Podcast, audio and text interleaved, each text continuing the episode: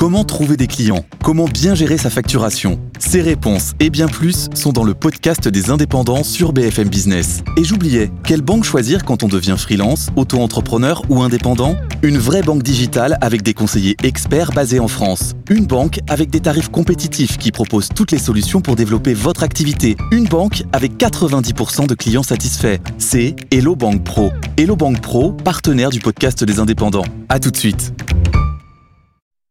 BFM Business présente Tous les jours, j'entends quoi? De nouvelles solutions, de nouvelles entreprises, de nouvelles levées de fonds. Mais c'est extraordinaire. J'ai dit qu'il y a un vrai souci, il faut créer de l'emploi. Edwige Chevriot, Guillaume Paul, Audrey Tcherkov. Good evening business. Bientôt 19h, soyez les bienvenus dans Good Evening Business comme tous les soirs. Bonsoir Audrey. Bonsoir Guillaume, bonsoir Edwige, bonsoir à tous. Bonsoir Edwige. Bonsoir Guillaume, Planif la planification écologique dont Emmanuel Macron est en train de parler depuis maintenant près d'une demi-heure, dévoiler les grands axes qu'il a commencé à esquisser hier soir. Tout le monde devra participer à l'effort de guerre, bien sûr, on va en parler dans un instant. L'effort devront, les industriels devront le faire. On va en parler avec votre invité dans 10 minutes. Absolument, c'est Nicolas Loiran qui est président de l'UNIDEL. L'UNIDEL, vous savez, c'est l'Union des industries utilisatrices d'énergie, celle qui consomme le plus. Il est du reste en train d'écouter la feuille de route d'Emmanuel Macron euh, qui s'exprime en ce moment même. On reviendra évidemment sur les grands euh, faits annoncés par le, le président. Et puis surtout, on parlera de ce bras de fer entre EDF, le gouvernement et les industriels sur le prix de l'électricité. Bah, combien ça coûte quoi? Est-ce qu'il y a un juste prix? On voit tout ça dans 10 minutes. Nos experts arrivent dans la foulée 18h30, Audrey. Oui, alors justement, dans les experts ce soir, donc en effet les grands axes hein, de la politique environnementale d'Emmanuel Macron. Va-t-il réussir à incarner un récit fédérateur? C'est toute la question.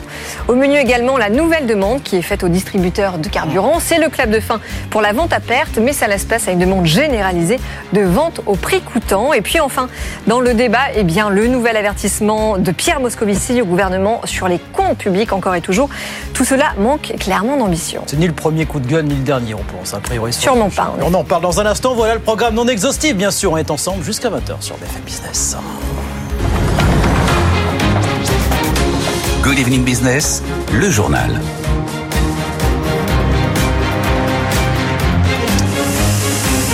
Donc Emmanuel Macron, qui après bien du retard, est en train de présenter les grands axes de cette planification écologique qu'il a commencé à esquisser hier soir à la télévision. Bonsoir Mathieu Couage, vous êtes à l'Elysée. Le président de la République est toujours en train de, de s'exprimer apparemment. Hein. Il a commencé avec une bonne heure de retard et effectivement il continue de, de, parler. Le président qui a surtout passé pour le moment beaucoup de temps à défendre son bilan et sa stratégie, celle d'une écologie euh, souveraine, dit-il, autour de trois piliers, la sobriété, les énergies renouvelables et le nucléaire. Écologie qui doit créer, euh, dit-il, de la valeur économique et qui s'appuie sur la productivité industrielle. Ça c'est pour les contours. Plus concrètement, pour l'instant, pas beaucoup de nouveautés dans ce discours de planification. Euh, concernant la voiture électrique, tout de même, un million de véhicules seront produits en France d'ici 2027, dit Emmanuel Macron. La France devrait devenir aussi exportatrice de batteries à cette échéance. La date du lancement, vous savez, du dispositif de leasing de voitures électriques à 100 euros par mois, c'était une promesse de campagne. Eh bien, ça y est, on la connaît. Ce sera début novembre, ouverture du guichet pour quelques dizaines de milliers de véhicules l'an prochain. L'État va aussi financer la production d'un million de pompes à chaleur. C'est une nouveauté, sans pour autant interdire, vous l'avez compris, l'installation de nouvelles chaudières à gaz. Emmanuel Macron dit aussi qu'il veut reprendre le contrôle sur les prix de l'électricité au niveau européen, mais sans entrer dans les détails pour l'instant. Et puis je vous donne encore deux annonces. Une annonce, est celle de la création de RER dans d'autres villes que Paris. 13 projets ont été retenus, a dit Emmanuel Macron, pour un budget total de 10 milliards d'euros dans les prochaines années. Et ce discours, cette planification, elle est donc toujours en cours puisque le, président s'exprime depuis l'Elysée. Merci beaucoup Mathieu. Mathieu Couage, donc en direct de l'Elysée pour BFM Voilà les grands axes de cette planification qu'Emmanuel Macron est en train de, détailler. Le président qui a beaucoup parlé euh, pouvoir d'achat hier soir.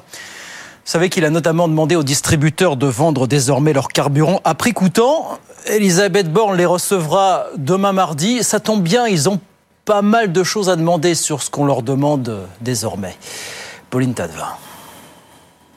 Les différentes enseignes sont dans l'expectative, mais après avoir entendu parler de vente à perte, la vente à prix coûtant semble être un moindre mal. L'intérêt de cette annonce, c'est qu'on le fait déjà, nous dit-on, chez un distributeur habitué comme les autres à pratiquer déjà ce type d'opération pour des week-ends ou pour des départs en vacances. Une autre source note que là, au moins, les distributeurs sont concertés, ce qui n'a pas été le cas il y a une dizaine de jours quand ils ont appris euh, dans la presse le projet du gouvernement de revente à perte. Reste à voir ce que l'exécutif a en tête cette fois, notamment euh, sur la durée. On agit pour le consommateur dans les limites de ce que l'on peut faire économiquement, nous dit un acteur du secteur qui rappelle euh, qu'une station essence, c'est du carburant, certes, mais aussi des charges comme l'entretien des pompes, l'électricité, des salaires, des impôts, bref, tout ce qu'il y a aussi derrière un prix coûtant. Ce n'est pas chez nous que se trouve l'argent magique. Elle s'agace une autre source qui rappelle qu'un distributeur fait seulement 1, 2, voire 3 centimes d'euros de marge sur un litre de carburant et que cela n'aura donc même pas un gros impact pour le consommateur. Voilà, distributeurs pétroliers raffineurs d'ailleurs qui seront reçus demain après-midi par Elisabeth Bande du côté de, de Matignon. 18h04, vous savez qu'après-demain, mercredi, sera présenté le projet de budget pour 2024 et à 48 heures de ce rendez-vous, pardon de le dire comme ça, gros coup de gueule du premier président de la Cour des comptes, Pierre Moscovici, aujourd'hui devant les députés. Il le dit pour les prochaines années, que ce soit la dette, la croissance, tous les paramètres sont soit trop ambitieux, soit totalement irréalistes. Bref, rien ne va. Écoutez Pierre Moscovici. Pierre Moscovici qu'on va écouter. Ou pas Pierre Moscovici, le président de la Cour des comptes, qu'on écoutera un petit peu plus tard, mais qui a poussé un énorme tacle, a envoyé un énorme tacle au gouvernement comme il sait le faire cet après-midi devant euh, l'Assemblée nationale. Euh, Amazon sort le grand jeu pour accélérer dans l'intelligence artificielle. Il va investir jusqu'à 4 milliards de dollars dans la start-up américaine Anthropic, qui est en train de développer une IA générative concurrente de ChatGPT. Il va en devenir actionnaire minoritaire. Google, d'ailleurs, en est déjà actionnaire à 10% également. Mais Frédéric Simotel nous racontera ça dans le, journal de 19h. Euh, Nissan accélère encore dans l'électrique en Europe. D'ailleurs, c'est bien simple. Le japonais le dit. Désormais, tous les nouveaux véhicules que le groupe lancera en Europe seront électriques. Et en 2030, il n'y vendra plus que de l'électrique. Déclaration euh, de son PDG ce matin euh, depuis Tokyo. Euh, mauvaise nouvelle pour Booking qui ne va pas pouvoir racheter le groupe suédois Itraveli, Bruxelles a bloqué l'opération, considérant que cela créerait une situation de position dominante en Europe. Et puis, possible séisme dans le monde du foot, Canal Plus annonce qu'il ne participera pas aux prochaines enchères pour la diffusion de la Ligue 1. Le groupe estime que les conditions ne sont pas réunies aujourd'hui pour qu'il dépose une offre pour la Ligue 1 et la Ligue 2. Justine Vassogne nous raconte ça. Nous avons grandi ensemble. Dans une lettre adressée à la LFP que s'est procuré le journal L'équipe, Maxime Saada joue sur la corde sensible. Forcé de constater, continue le patron de Canal+, que nos relations se sont dégradées au fil des années. Le bras de fer entre la LFP et Canal+, remonte à 2021 quand Amazon, profitant de la faillite de Mediapro, s'empare de la majorité des droits de la Ligue 1 à prix cassé. Vous n'avez cessé de pénaliser Canal+, écrit Maxime Saada. Avec ce nouvel appel d'offres, votre seul but est de nous écarter et de favoriser Amazon. La chaîne cryptée, cependant, explique un spécialiste du secteur, aime bien les coups de bluff. La partie de poker avec la LFP ne fait que continuer, car si Canal Plus ne participe effectivement pas à cet appel d'offres, il pourra toujours négocier par la suite des accords de distribution avec des partenaires comme Beansport ou Dazn, qui ne cachent pas son intention de s'immiscer sur le marché. Vincent Labrune, le patron de la LFP, espère obtenir 1 milliard d'euros par an pour la diffusion fusion du championnat. Il vient, semble-t-il, de perdre un acteur majeur pour faire grimper les enchères face à Amazon. Voilà, coup de poignard au code bluff. Pour l'instant, en tout cas, Canal Plus refuse de se positionner. Mais le feuilleton n'est-il pas terminé Justine Vassogne avec nous euh, sur BFM Business. 18h07. On va sur les marchés. Tout de suite, retrouver Étienne Braque depuis Euronext à la Défense. Bonsoir Étienne, on termine la journée en forte baisse. Bonsoir. On est dans le rouge pour commencer la semaine Étienne. Oui, en effet, après avoir perdu plus de 2,5% la semaine dernière, on a un CAC 40 qui débute cette semaine dans le rouge. Figurez-vous qu'en séance, l'indice est même repassé sous les 7100 points pour la première fois depuis euh, début juillet. Troisième séance consécutive en, en territoire euh, négatif pour euh, le CAC 40 avec des taux, figurez-vous, qui continuent de grimper, que ce soit en Europe mais aux États-Unis, avec une dette américaine à échéance 10 ans qui s'échange désormais au-delà des 4,5%. Ce n'est pas arrivé depuis 2007. Et puis en Europe, typiquement, le 10 ans français au-delà des 3,3%. Donc forcément, si vous pouvez placer votre argent à ces taux-là, bah, la bourse est moins attractive et donc euh, ça se ressent, que ce soit en Europe mais aussi euh, aux États-Unis. Et puis dans le même temps, le secteur du luxe qui est en baisse ce soir, baisse marquée, moins 4,5% pour Kering avec Bank of America qui estime eh bien, que la reprise sera moins forte qu'anticipée. Hermès, moins 3,3%, 1732 euros, quand LVMH de son côté est à 713 euros, quasiment au plus bas de l'année pour la première capitalisation euh, européenne. À noter que l'euro-dollar est sur des plus bas de mars dernier, avec un dollar qui est très très fort hein, dans un contexte de 1,0594 pour cette paire euro-dollar et donc le CAC 40 qui continue de reculer, moins 0,8%, 7123 points à la clôture. Merci beaucoup Étienne. On regarde rapidement ce qui se passe à Wall Street euh, à mi-séance bien évidemment. Le Dow Jones qui est quasiment à l'équilibre, hein, 33 965 points. Et puis l'indice Nasdaq, de son côté, qui grappille 0,3%, 13 252 points. Tout ça à la mi-séance. Il est 18h09. Nicolas Douarel, le président de l'UNIDEN, l'Union des industries utilisatrices d'énergie, est l'invité d'Edwige Chevrillon dans un instant sur BFM Business. À tout de suite. BFM Business présente Edwige Chevrillon, la grande interview. Bonsoir à tous, bienvenue dans la grande interview. Mon invité ce soir, c'est euh, Nicolas Douarenne, il est président de l'UNIDEN. L'UNIDEN, c'est l'Union des industries utilisatrices d'énergie, bref, celles qui sont le, consomment le plus d'électricité. Bonsoir Nicolas Douarenne. Bonsoir Louis Chevrillon. Merci d'être avec nous. Vous étiez encore il y a quelques instants en train d'écouter le président de la République qui donnait sa feuille de route sur la planification écologique. Euh, est-ce que vous avez le sentiment qu'il a clarifié quelque chose pour vous les industriels, donc qui consommaient le plus d'électricité. Je trouve que c'est la, synthèse d'un travail, comme il l'a dit, de, 14 mois, un travail extrêmement important euh, qui a permis de, de faire une synthèse globale euh, de la question de la transition écologique et climatique. Et c'est vrai qu'on ne peut pas aborder ce problème uniquement par un petit bout de la lorgnette, il faut voir toutes les dimensions, il y a des interactions entre tous les domaines, entre l'agriculture, on l'a bien vu, l'industrie, euh, les territoires, et c'était le mérite de, cet exercice, euh, je dirais, de, de, long cours qui a été engagé. Donc il en a fait la synthèse aujourd'hui, il y a une part qui concerne les industriels, bien sûr, il y a une part... Vous y avez participé, vous, en tant que président de l'UNIDEM? Non, on n'a pas particulièrement participé à l'exercice, mais nous contribuons, nous, nous, nous sommes en contact permanent avec les ministères qui ont produit euh, les analyses qui ont été synthétisées par le SGPE, le secrétariat général à la planification écologique.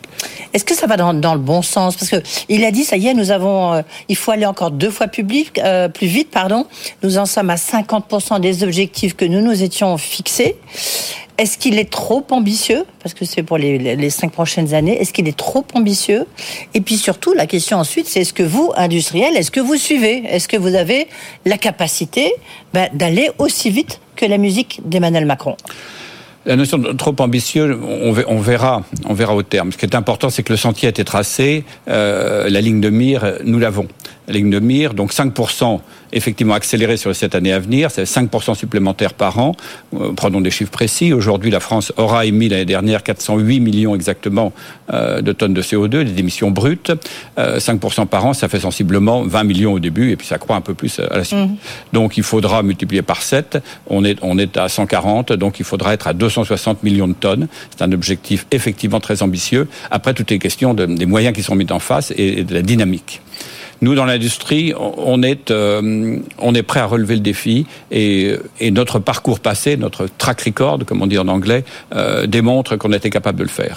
Oui, mais euh, vous en êtes où, justement? Est-ce que vous, vous suivez juste cette, ce, ce, ce chemin de transformation écologique? Est-ce que vous êtes dans les clous, quoi? Oui, oui, et je dirais que ce qui est intéressant, c'est que, euh, certes, c'est très bien que le gouvernement macroéconomiquement fixe, fixe ce cadre général, mais nous, les entreprises, nous avons adopté nos propres feuilles de route parce que nos clients nous le demandent, les marchés pour les entreprises qui sont cotées nous le demandent également, nous prenons des engagements en dur. Nous avions, il y a quelques années, nous prenions des engagements relatifs, c'est-à-dire que nos émissions rapportées à notre valeur ajoutée ou à notre chiffre d'affaires, on l'exprimait comme ça. Aujourd'hui, on l'exprime en millions de tonnes. On dit on va réduire de milliers, de quelques centaines de milliers. Et donc ça, c'est un engagement en dur, c'est-à-dire quelle que soit la conjoncture, quel que soit notre portefeuille d'activité, nous nous engageons en dur sur des réductions de, sur ces réductions. C'est quoi vos objectifs? Qu'est-ce que vous avez fixé, vous, à l'UNIDEM? Alors, pour l'UNIDEM, chaque euh, fédération sectorielle fixe mhm. ses propres objectifs. Euh, nous, en moyenne, je dirais que selon les, les, chiffres que je peux avoir, les réductions sont de l'ordre de, de 20, 25 ou 30% avec des conditions mises en face. Bien évidemment, il y a des conditions et il y a des mesures d'accompagnement nécessaires parce que ce sont des investissements extrêmement coûteux. Et, et de ce point de vue-là, le, le, cadrage général, il a été fait euh, par, euh, par Jean Pisani-Ferry et Madame Mafouz euh, dans, le, dans le rapport sur le sujet. Ils ont bien mis en exergue le coût pour la collectivité euh, de cette transition. Cette transition sera chère, elle sera coûteuse. Après, de savoir comment se répartit le fardeau de son financement entre les entreprises et l'ensemble de... Justement, pour l'industrie, euh, les entreprises, l'industrie, vous pouvez nous rappeler les chiffres? Du coût de, de, coût de, la, la transformation, oui, absolument. Des coûts de la transformation, ben, sensiblement, euh, vous pouvez considérer qu'il y a, euh, il y a 30 milliards euh, sur les 60 milliards ou 66 milliards dont, dont parlait le rapport. Il y en a sensiblement la moitié pour les collectivités publiques au sens large, État et collectivités territoriales, et il y en a 30 euh, pour, pour le secteur privé entre les particuliers et les entreprises. Donc c'est sensiblement euh, pour l'ensemble des entreprises de l'ordre de, de, de 15 milliards par an. On parle bien d'un investissement additionnel de 15 milliards par an. Justement, le président Macron vient de dire qu'en fait, la France avait investi euh, en 2023 30, euh, 33 milliards euh, d'investissement et que là, il fallait 7 milliards de plus, 40 milliards de plus. C'est des investissements que vous, vous voulez voir fléchés comment euh, et où? Alors, ils doivent effectivement une partie doit, doit revenir vers l'industrie, c'est oui. évident, parce que nous avons nos investissements euh, courants, nos investissements de capacité, nos investissements de modernisation, euh, d'efficacité énergétique. Il va falloir rajouter, majorer une partie de ces investissements effectivement de la transformation de nos procédés. Nous faisons de la réduction des émissions. Jusqu'à présent, et c'est le cas pour nos industries, nous l'avons fait par l'efficacité énergétique, en améliorant notre efficacité énergétique de l'ordre de 1,5% par an, et nous réduisions à due proportion euh, nos émissions le fait d'accélérer maintenant suppose dans beaucoup d'industries de changer de procédé. Et donc suppose des ruptures technologiques, des breakthrough technologies. Euh, et ça, c'est d'une autre ampleur, à la fois euh, financièrement et en termes de mise en œuvre et en termes de durée de mise en œuvre. C'est ça le très gros challenge. Mais justement, si on prend un exemple, alors je ne sais pas si vous pouvez mélanger les casquettes, je le fais, après vous me direz si c'est possible pour vous. Vous travaillez chez Arkema, euh, qui est quand même une, une industrie qui s'est incroyablement, qui part de la chimie, qui s'est incroyablement transformée. Quel est le coût? Est-ce que vous avez fait une petite addition le, le coût pour Arkema de se mettre aux normes de cette transition écologique? Alors, c'est pas tant de se mettre aux normes, il n'y a pas de, il y a de normes. Non, mais aux, normes, aux normes de, de la neutralité carbone. une feuille de route. Nous avons chez Arkema, comme dans les autres, mais je parle globalement pour l'Uliden, toutes nos entreprises ont adopté une feuille de route. Aujourd'hui, elles mettent en face des moyens. Je dirais que le, le gros sujet, c'est pas celui-là, c'est pas l'amélioration incrémentale qui, qui, vient au jour le jour, c'est le financement de, le financement de ces ruptures technologiques. Parce qu'à un moment donné, on est au bout. On est au bout de ce qui est possible avec une technologie existante. Il faut la substituer par une nouvelle technologie, un nouvel investissement. C'est là où le coût en termes d'investissement out. Est considérable. Et eh bien justement, c'est le, avec une prise de risque. Ces investissements, euh, il faut les financer. Comment? Qu'est-ce que vous attendez? On a parlé d'un crédit d'impôt vert. Est-ce que c'est pour vous, comme il y a un crédit d'impôt recherche, est-ce que ça serait la bonne solution? Parce que là, on parle des grandes entreprises, mais après derrière, il y a toutes les petites entreprises. Oui, où là, on est encore très loin des objectifs de la neutralité carbone, oui. parce que bah, parce que ça coûte cher, parce qu'il y a eu la crise, parce qu'on peut pas tout faire. Euh, il y a aussi la transformation digitale. Vous, vous en attendez euh, qu'est-ce qu'il faut, qu'est-ce que vous attendez aujourd'hui, demain, comme aide à l'investissement? Alors je précise qu'il y a euh, mené par Roland Lescure des discussions sur les 50, 50 euh, sites les plus émetteurs, ouais. hein, qui, qui, chacun ont adopté leur, leur feuille de route, l'ont défini en concertation avec les services euh, du ministère de l'Industrie. Euh, voilà, ces, ces, feuilles de route sont aujourd'hui sur la table. Ça y est, ben, le président en a parlé justement. Oui. Absolument. Elles sont, et ça c'est très important parce que c'est une approche par le concret, c'est une approche par le terrain, site par site, en fonction des contraintes géographiques, industrielles et autres. Ça c'est le premier volet. En face de ça, effectivement, on, il avait été évoqué la, la mise en œuvre d'un crédit crédit d'investissement industriel vert, nous l'accueillons très favorablement. C'est un outil souple, c'est un outil qui, qui produit ses effets. C'est le principal outil mis en œuvre aux États-Unis dans le cadre de ce fameux IRA, Industrial Reduction Act. c'est bien un crédit d'impôt. un crédit d'impôt on a en France un crédit d'impôt qui est extraordinairement performant, c'est le crédit d'impôt recherche. Si c'est un dispositif qui s'inspire du crédit d'impôt recherche dans ses modalités, euh, qui est bien ciblé effectivement sur les technologies de la transition écologique, nous l'accueillons, euh, l'accueillons extrêmement favorablement. D'accord. Donc on ne connaît pas encore les modalités, mais enfin euh, ça devrait être dans les prochains jours. Le, ce qui est aussi vital pour vous, évidemment, c'est la fixation du prix de l'énergie. On sait qu'il y a un bras de fer très fort, très violent. On a, Mathieu Pechberti nous a alerté sur euh, euh, ce point-là en, fin de semaine entre Luc Raymond, le patron d'EDF, qui doit sauver son entreprise et investir beaucoup, le gouvernement, et puis de l'autre côté, les industriels. Qu'est-ce que euh, comment est-ce que vous, quel est le bon niveau pour vous du prix de l'électricité nucléaire Est-ce que c'est 60 euros euh, mégawattheure, comme l'a préconisé la Creux Ou est-ce que c'est 120 euros, comme on suppose que euh, Luc Raymond le souhaiterait euh, Et pour vous, c'est quoi le juste prix? Alors, ne mélangeons pas le coût et le prix. Oui, enfin, in fine, pour vous, c'est un coût. Oui, enfin, ok, in fine, pour, vous, c'est un coût. Mais la question du coût. La Creux a fait un exercice, à la demande de l'État d'ailleurs, a fait un exercice tout à fait salutaire et nécessaire, qui a été de, de mettre à jour le coût le coût complet du parc nucléaire existant, en y intégrant, par rapport à son exercice précédent de 2020, euh, le démarrage de Flamanville 3, qui, est nécessairement à inscrire. La Creux a mis sur la table un chiffre, je prends le plus bas, hein, euh, qui est de 57,6 euros par mégawattheure, ce qu'on appelle un ruban, c'est-à-dire le fait d'une une puissance d'électricité souscrite de façon identique sur toute l'année qui est, le building block, qui est la base à partir duquel nous pouvons maintenant, cette question du coût de revient du nucléaire, maintenant évacuer dans les discussions. C'était un préalable qui nous paraissait indispensable. Donc maintenant, ça permet de construire après euh, des négociations euh, que nous avons avec EDF. Nous ne les avons pas avec l'État, et l'État ne, s'occupe pas de ces négociations. Les rapports entre, entre EDF et, son actionnaire relèvent strictement de, de cet échange bilatéral auquel nous ne prenons pas part.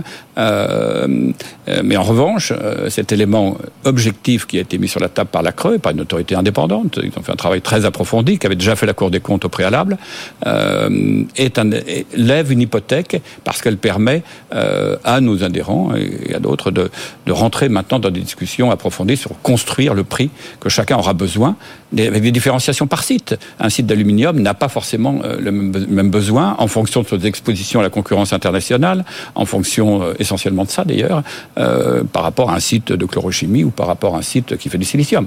Il y a des catégories qui ont effectivement besoin qui sont totalement exposés. Oui, mais... Pardon, allez-y, pardon. Il y a des catégories d'industriels qui sont totalement exposés à la concurrence mondiale. Il y a des, industries installées comme celle-là que je viens de citer, mais il y en a d'autres qui arrivent. Les gigafactories ont aussi besoin d'un prix d'électricité compétitif qui ne se place pas nécessairement exactement au celui du niveau de l'aluminium ou de l'acier. ou de... Mais qu'appelez-vous un prix de l'énergie compétitif, justement? C'est là, est-ce que pour ça je parlais de juste prix? Il n'y a euh, pas... Euh, non, la notion de juste prix n'existe pas. Et tout est une question relative et contingente. C'est mm. ça, ça, le grand problème. Et à partir du moment où on dit que nous avons besoin, nous, de contrats sur, sur une quinzaine d'années, il y a des éléments exogènes à tout ça qui vont bien sûr évoluer des conditions de marché. Mais nous partons de, de, réalités d'aujourd'hui qui sont très claires. Nous avons des référentiels de prix de nos concurrents aux États-Unis qui ont des prix en dollars qui sont entre 30 et 30, 35 et 70, 80 dollars. Ça fixe déjà un cadre des références précieux. Ah oui, à la même façon, en Chine. Pas le même cadre que souhaiterait Luc Raymond là. Oui. Alors voilà, donc euh, ce cas de concurrence, c'est celui-là. Euh, et on ne peut raisonner que dans ce contexte-là, dans ce contexte internationalisé. Pendant des années, le, benchmark, c'est-à-dire l'élément de référence, ça a été nos amis allemands. Aujourd'hui, nos amis allemands sont pris, sont pris à la gorge, et à tel point qu'ils en sont pour eux qui ont quand même une approche en général assez libérale des choses, ils sont aujourd'hui à demander un tarif, un tarif de secours, ce qu'ils appellent un bridge, pour pouvoir survivre avec des prix de l'électricité qui vont être extrêmement élevés pendant les cinq prochaines années. Et ils menacent de délocaliser.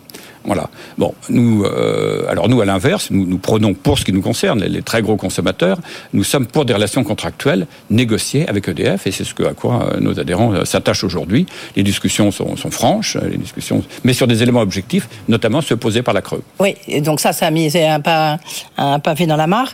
Euh, tout à l'heure, le, président a une phrase quand même intéressante. D'abord, il a rappelé que DF euh, était nationalisé, donc ça voulait dire sous le contrôle de l'État, et il a dit euh, qu'il fallait une reprise du contrôle du prix du nucléaire par l'État. Ça veut donc dire est-ce que pour vous c'est un peu une, nouvelle, une bonne nouvelle? Parce qu'en filigrane, ça veut dire que ben voilà, ça va être le curseur, il va être plutôt bas, mis bas pour être et rester compétitif. Au-delà des, industriels que je représente, la question du, prix d'électricité est une question qui s'adresse à tous les Français. 33 millions de, ah, bien, foyers sûr, mais euh, qui ont un contrat. Donc, c'est évident. Dont une partie encore très significative est en tarif, hein, ce qu'on appelle les tarifs réglementés de vente. La qui est donc... Alors, la reine est une partie, mais la, reine aura disparu dans deux ans. Ne parlons plus de la reine, c'est un, un, produit du passé. Euh, c'est l'avenir à partir du 1er janvier 2026 que, que nous construisons. Il est évident, euh, sauf à ce que tout le monde veuille passer sur des offres de marché, ce que je ne crois pas, euh, qu'il Les offres de marché, ce sont Les offres de marché, c'est le fait que votre fournisseur d'électricité vous offre un prix, euh, une formule de prix euh, qui ne dépend pas d'un tarif fixé par le ministère, fixé par arrêté au journal officiel. Donc ces tarifs, d'ailleurs, ils sont fixés par la Creux, plus exactement calculé par la Creux. Eh bien, ces tarifs ont besoin de s'asseoir sur euh, une méthode de calcul qui est assise sur un coût de, sur un coût de mmh. revient. Et, c'est ce, niveau de base que, que, l'État doit arrêter en discussion euh, dans ses discussions avec EDF. Et à partir de ça, seront construits ces tarifs et seront également construits les offres euh, qu'EDF pourra faire à ses clients, des offres EDF. Mais est-ce que vous, vous, pouvez confirmer qu'il y, y a beaucoup de tensions et vous-même, il y a une forme d'inquiétude quand même par rapport à ce niveau de prix sur lequel vont reposer tous ces contrats que vous allez signer avec EDF. Il y a une nécessité, euh, je le confirme, une nécessité nous sommes enfermés dans une fenêtre de tir qui est courte désormais. Il faut absolument que d'ici la fin de l'année, nous ayons un certain nombre d'adhérents et signer ces contrats de long terme. On parle de contrats à, à 15 ans. Hein, je parle de contrats industriels qui sont des contrats hors marché. EDF fait par ailleurs des, offres euh, de marché allongées, mais le sujet est différent. Euh, nous avons besoin de, signer des accords de principe d'ici la fin de l'année pour savoir où on va. ne serait-ce que pour ne pas avoir un effet falaise au 1er janvier 2026, c'est indispensable. Il faut que nous prenions des dispositions pour savoir à quel prix, euh, comme souvent on achète l'électricité de façon, euh, euh, quelle sera la part résiduelle que nous aurons acheté sur le marché ou pas. Le, et puis, comme vous dites, c'est très intéressant ce que vous disiez sur le benchmark, notamment par rapport bah, aux Allemands, où là, pour le coup, ça nous est favorable. D'où toutes les discussions pour savoir, dans le cas de la taxonomie, si le nucléaire doit y rentrer ou pas, parce que, évidemment, les Allemands n'ont pas très envie que le nucléaire y rentre, parce que c'est un avantage compétitif pour nous, entreprises françaises, enfin, pour vous, entreprises françaises. Et puis, vous donniez les prix de l'énergie aux États-Unis on voit quand même qu'ils sont plus bas que, que les nôtres. Je crois qu'il ne faut pas euh, instrumentaliser de façon excessive euh, le dialogue franco-allemand, enfin, d'en faire, euh, euh considérer qu'on est en crise ouverte sur ces questions énergétiques. Il y a des discussions franches, incontestablement, mais nous avons intérêt l'Allemagne et nous, comme toujours, à converger sur une approche commune vis-à-vis du reste du monde. Et c'est bien ça l'enjeu. On voit bien qu'aujourd'hui en Allemagne, l'Allemagne est très inquiète parce que ses exportations, qui étaient son modèle euh, vers la Chine, s'effondrent euh, fondamentalement. Euh, et donc il y a un problème de, repli vers les États-Unis aussi. Voilà. Nicolas Warren, juste une, dernière question sur le, charbon, parce que vous avez vu donc les deux centrales à charbon qui du reste appartiennent à Daniel Kretinsky, au milliardaire, milliardaire tchèque. Oui. Il a dit donc elle devait être fermée. On a l'impression que c'est reculé pour mieux sauter, c'est-à-dire pour mieux euh, sauter ou fermer ces, ces deux. Euh, Est-ce que pour vous ça a un impact pour l'Uniden, le fait de, fermer des centrales à charbon? Non, non, c'est un, un, elles ont été réouvertes pour faire face aux problèmes majeurs que nous avions de, risque de, mmh. rupture, de risque de rupture d'approvisionnement l'été dernier. Elles ont été ouvertes de façon tout à fait circonstancielle euh, et pour une durée limitée. Donc aujourd'hui que le président réaffirme la nécessité de les fermer, l'objectif de fermeture, de leur conversion à la biomasse, je veux dire ça s'inscrit, c'était déjà inscrit et on revient à la situation ex maintenant que le nucléaire va produire de façon plus significative. Et ça, c'est, c'est pour nous le maître mot, la maximisation de la production du parc nucléaire. Plus le parc nucléaire ce sera, produira, mieux ce sera pour tout le monde. Pour EDF, parce que ça lui dégagera des marges de manœuvre pour aller sur les marchés et exporter et se mettre à nouveau à exporter dans de bonnes conditions financières pour les industriels et bien sûr pour les consommateurs. C'est la clé, du, euh, la disponibilité physique des électrons, c'est la clé fondamentale du débat. Nicolas Douarel, oui, non, encore une crainte pour cet hiver? Écoutez, moi je m'en remets aux, prévisions de RT et de EDF. Ils, sont, mm. ils ont des prévisions qui me paraissent... voilà, on, nous les prenons comme elles sont. Il y, a, il y a une certaine thermosensibilité qui est importante en France, plus importante dans les autres pays, due en particulier à l'importance du parc électrique chez les résidentiels. Il faut prendre en compte, mais elle est prise en compte dans les prévisions. Merci beaucoup d'avoir été avec nous. Nicolas Loiret, donc le président de l'UNIDEM, était Good Evening Business. Actu, experts, débat et interview des grands acteurs de l'économie. 18h35, c'est parti pour les experts du soir. Bonsoir Alexandra Paget. Bonsoir. Vous nous avez rejoint. Vous êtes notre experte maison. Évidemment, à vos côtés, il y a Emmanuel Le Chypre, comme tous les soirs. Bonsoir. Bonsoir. Et Edwige Chevrillon, vous êtes resté avec nous. Merci parce qu'on va évidemment débriefer de cet entretien passionnant que vous venez d'avoir avec euh, Nicolas de Warren. C'est le président de l'Uniden. Donc en gros, c'est les entreprises les plus énergivores. Il vous a dit pas mal de choses quand même. Oui, c'est intéressant, c'est qu'en plus, euh, ben, donc on décryptait quasiment en live ce que disait le président euh, Emmanuel Macron, c'est que un, ils ont besoin euh, effectivement d'avoir une feuille de route, une planification écologique. Donc lui, il était hyper favorable. Pourtant, il vient du privé, mais en disant c'est indispensable. Comme ça, ils ont pu euh, avoir tous les, les, ministères qui ont travaillé. Visiblement, il y a un vrai travail, un peu comme une armée, qui s'est mis en route pour pour mettre au, au, point cette planification écologique. Donc lui, il disait ça va dans le bon sens. On arrive à suivre, à suivre, pardon. Il y a sur les 50 sites industriels les plus pollués, euh, ça y est, nous aussi, on est en train euh, d'y arriver. Le président, je crois que c'est demain ou après-demain qui va euh, pouvoir... Après-demain, mercredi. après-demain qui va expliquer bien tout ce qui s'est passé et les conditions. L'autre point le, le, plus important, donc c'est la planification, elle est essentielle pour les industriels. Donc c'est un point important. J'ai envie de dire, on a l'impression, d'accord, on est au pays de Colbert, mais que vous avez peut-être euh, envie d'être un peu plus euh, libéral. Eh ben non, ils, le demandent et ils en redemandent. Le, sur le coût de l'électricité, le prix de l'électricité, ce bras de fer autour de, euh, du prix, parce qu'il a dit, il ne faut pas dire coût, le prix de l'énergie nucléaire, du prix du mégawattheure, c'est un bras de fer très intéressant. Donc il oppose Luc Raymond, le patron d'EDF, avec Bercy et avec un peu les industriels. Il, il donnait quand même deux trois chiffres en expliquant expliquant que bon, les Allemands, ils sont hors course. Donc maintenant, ils exposent tout. Donc ils demandent ce qu'on appelle un bridge, c'est un prix de référence qui soit le plus bas possible. Sinon, ils menacent de délocaliser. On a l'impression d'entendre un peu le, le, discours à la française qu'on entendait il y a quelques temps, la petite musique. Mais il disait quand même, attention, du côté américain, c'est justement, euh, c'est entre 30 et 60, 70 dollars. Et là, on voit quand même que si on veut rester compétitif, nous, Européens, ah, il faut quand même avoir des prix qui ne sont pas trop. On va écouter justement Emmanuel Macron il y a quelques instants sur ce reprise. Voilà, il va annoncer le mois prochain. Il dit Emmanuel Macron une initiative pour reprendre le contrôle des prix de notre électricité. Écoutez le président de la République. Nous pourrons en octobre véritablement annoncer des prix de l'électricité qui sont compatibles avec cette compétitivité et qui vont donner de la visibilité à la fois aux ménages et à nos industriels et avoir des prix qui nous mettent euh, dans une situation tout à fait euh, favorable et compétitive au niveau européen. Nous allons reprendre d'ici la fin de l'année le contrôle sur les prix de notre électricité au niveau français et européen. Et ça nous renvoie effectivement, vous en parliez avec Nicolas Douaret, à cette énorme bataille en ce moment entre EDF, d'un e côté, ouais. Mathieu Pechberti nous en parlait la semaine dernière, et puis le gouvernement, parce que chacun n'a pas le même prix en tête, chacun a ses petits soucis du quotidien, d'aujourd'hui et de demain finalement. Ah bah, C'est-à-dire qu'il y en a qui a un gros souci, qui s'appelle Luc Raymond, qui est le patron d'EDF.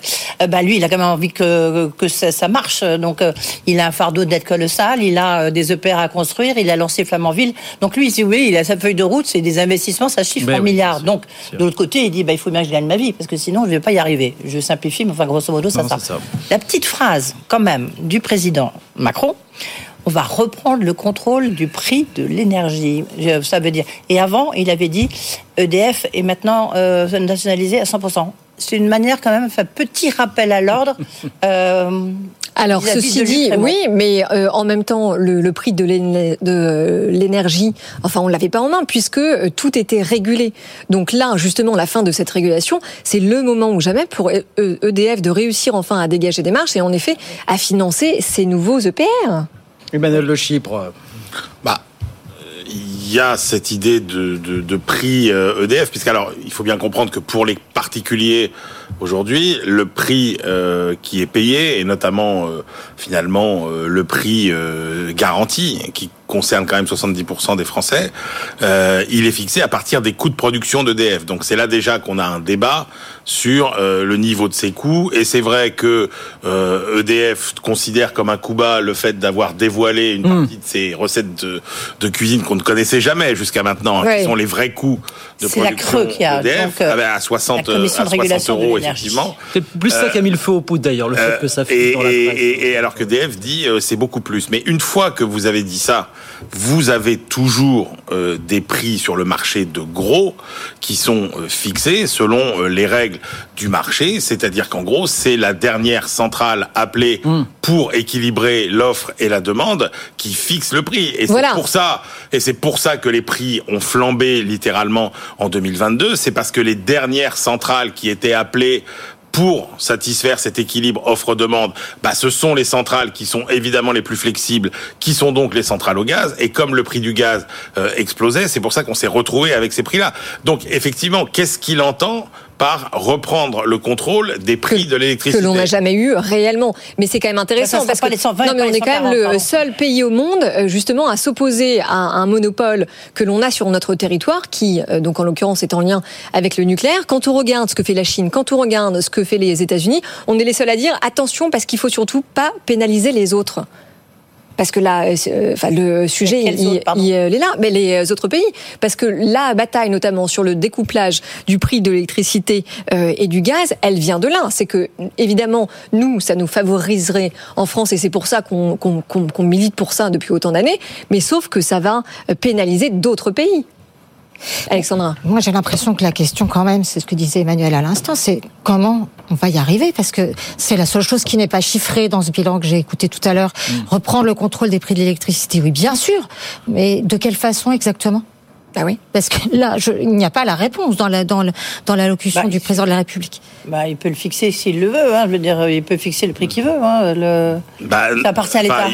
oui, enfin, non, mais je veux dire, il va pas le mettre à 10 dollars. il peut fi- à, à encore 10 une fois, euros, il peut sûr, fixer mais- le, le, le prix. Mais attendez, Bah, il peut Non, demander non, à ce que non. soit vendu à prix coûtant, rappeler- comme on le fait avec les, les Mais non, mais distributeurs attendez, de carburant. Mais attendez, le prix de gros sur les marchés européens. Attendez, il faut, faut rappeler quand même comment ça se passe. Mm. Vous avez euh, des fabricants d'électricité, des producteurs d'électricité, qui eux vendent sur un marché de gros européen Ouais, ouais. leur électricité. Et donc, l'électricité, euh, ce prix dépend, ce qu'on expliquait tout à l'heure, effectivement, du coût de production de la dernière centrale qui va équilibrer l'offre et la demande. Donc, euh, vous pouvez, il n'y a pas de possibilité de fixer le prix de marché. Il y a effectivement ce tarif réglementé, mais on voit bien que ce tarif réglementé, euh, si vous voulez le euh, proposer aux Français malgré les fluctuations du marché, euh, ça aboutit au fait qu'il faut bien compenser euh, le prix de marché euh, qui existe et qui Mais est avec, là. Avec, avec par Donc- ailleurs une réglementation qui s'arrête dans un an et demi. Mécanisme de l'arène qui Ah, oui. prend fin fin 2025. Donc, il y, a- ça, il y il est- avait cette idée. Il est déjà quasiment arrêté, Et en oui, tout cas, pour- oui, parce oui. qu'on a besoin de se projeter. Donc, euh, D'où effectivement euh, ce que proposait Luc Raymond, le patron d'EDF, qui était de dire on va proposer des contrats à long terme, Hmm. mais dans lesquels finalement on assume finalement euh, la, la volatilité. Il y, a, il y a malgré tout un constat de fond, et ça aussi on en parlait la semaine dernière, c'est Mathieu Pechberti qui nous disait finalement, regardez comment les prix évoluent ou devraient évoluer. Le nucléaire bon marché qu'on nous a mordu comme un élément de compétitivité hors norme, c'est terminé. Les prix ne seront Ouais, plus moi, je jamais suis ce pas qu'ils sont complètement d'accord. Je pense que notamment lorsqu'on voit ce qui se passe en Allemagne, ça reste quand même un, un facteur de compétitivité. Hein, le nucléaire français, il est sans doute plus cher que ce qu'on avait annoncé, mais ça reste quand même un. bon, on, on ne connaît pas, le- on ne connaît pas le prix. On ne connaît toujours pas le prix in fine, mais euh, ça reste quand même un facteur de compétitivité. Non, mais parce que là, en plus, on parle du prix, mais il faut aussi parler des euh, volumes. Et le dernier rapport de RTE est très clair. Pour absorber tous les besoins en électrification à venir, c'est-à-dire le passage de la pompe à chaleur, la voiture électrique pour tous, c'est-à-dire tout ce qui est au cœur de ce que Emmanuel Macron a euh, annoncé tout à l'heure, on va devoir augmenter de 40%. 40% notre production d'électricité d'ici 2035. Euh, et parce qu'on sait que justement, on ne sait pas y faire face aujourd'hui, on réouvre des centrales à charbon. on va les fermer. À cette date. Ah bah là, on a réouvert ça. euh, Alors Napoléon. justement, hein, il a Ouais. annoncé qu'ils qu'ils ouais. allaient faire de la biomasse dans ces deux, dans ces deux centrales à charbon.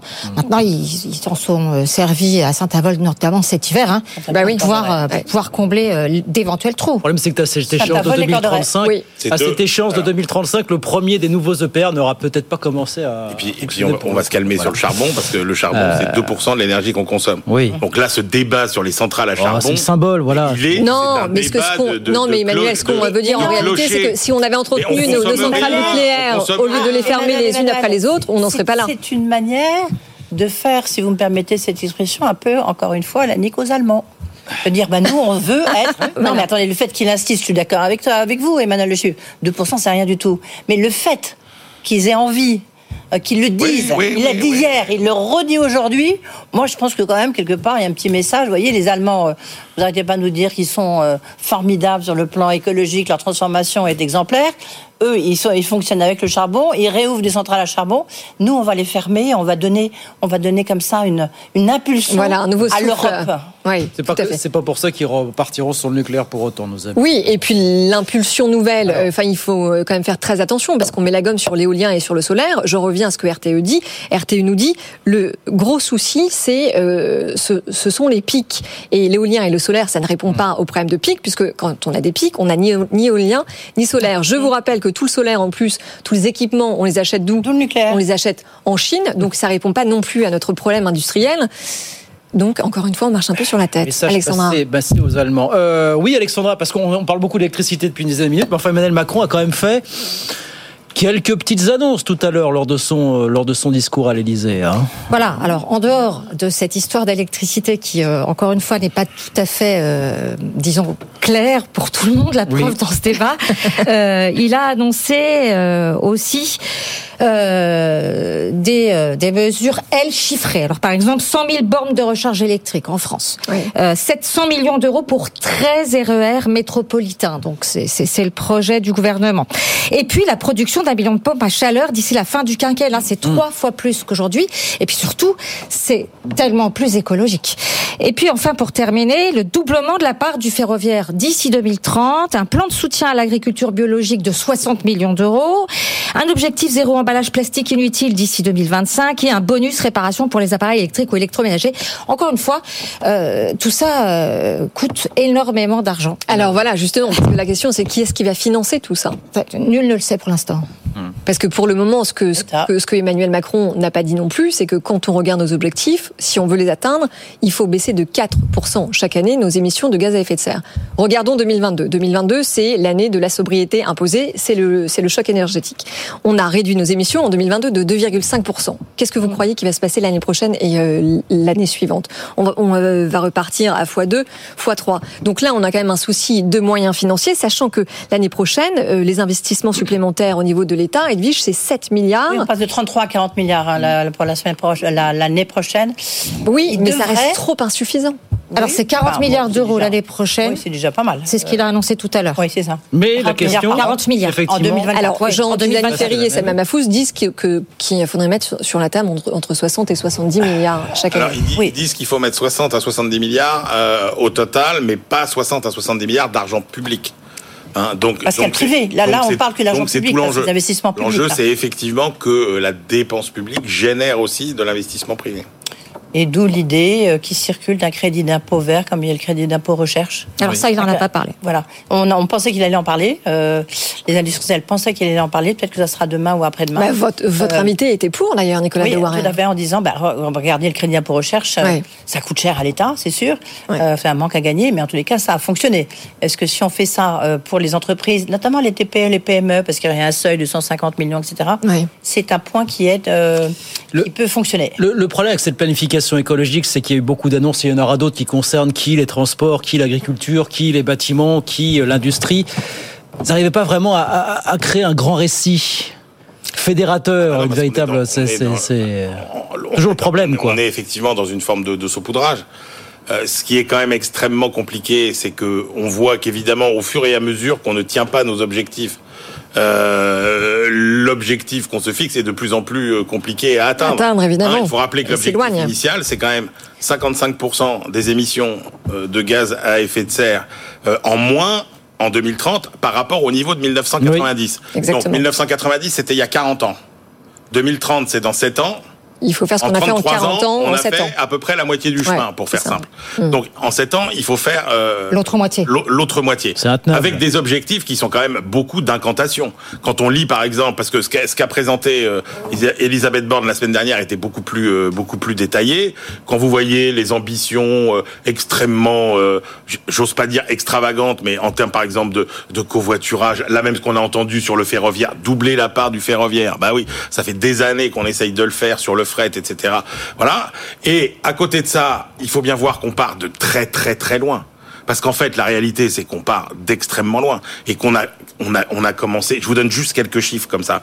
Euh, quand on dit, parce que la réduction de moitié, la moitié du chemin qu'on a parcouru, on dit c'est l'industrie, mais c'est l'industrie parce que c'est en grande partie la désindustrialisation. Oui, absolument. Hein, alors oui, il y a eu des progrès. Effectivement, les, indu- les industriels indiscutablement sont devenus quand même plus plus vertueux. Oui.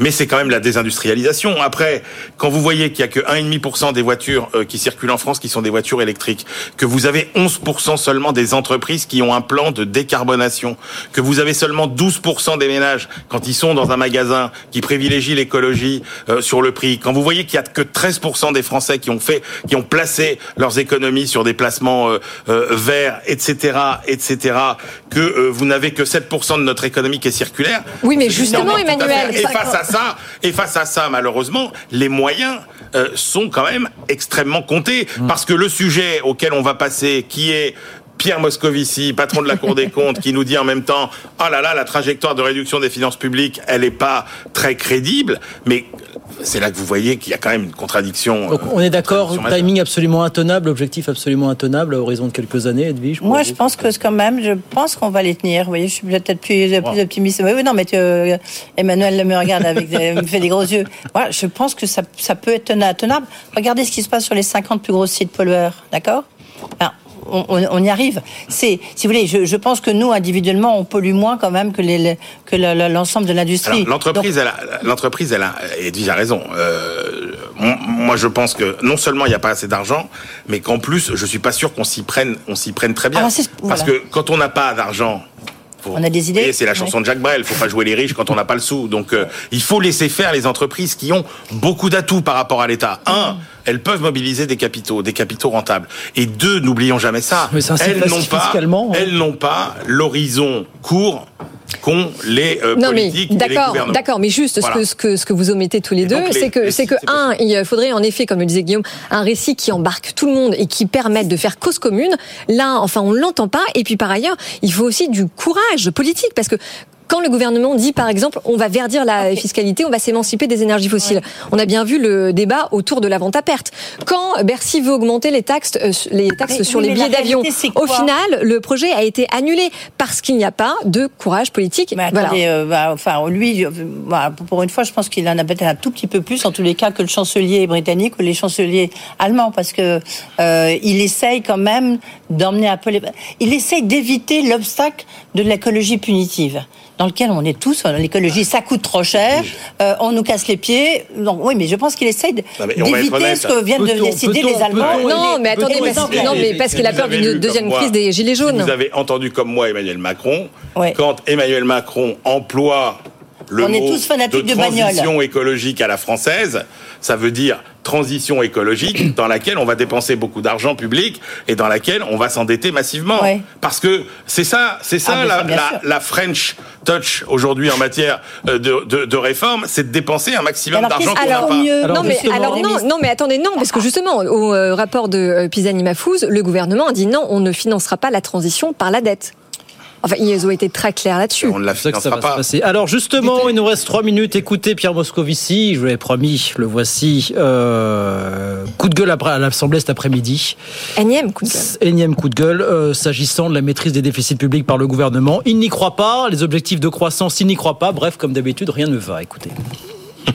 Le gouvernement prévoit, vous le savez, mesdames et messieurs les députés, un montant important d'économies qui est jouable, dans la mesure où beaucoup d'entre elles proviennent du retrait de mécanismes exceptionnels prévus pour la crise Covid et la crise énergétique. C'est la fin du quoi qu'il en coûte, qui explique pour l'essentiel les économies de 2024, j'y reviendrai encore.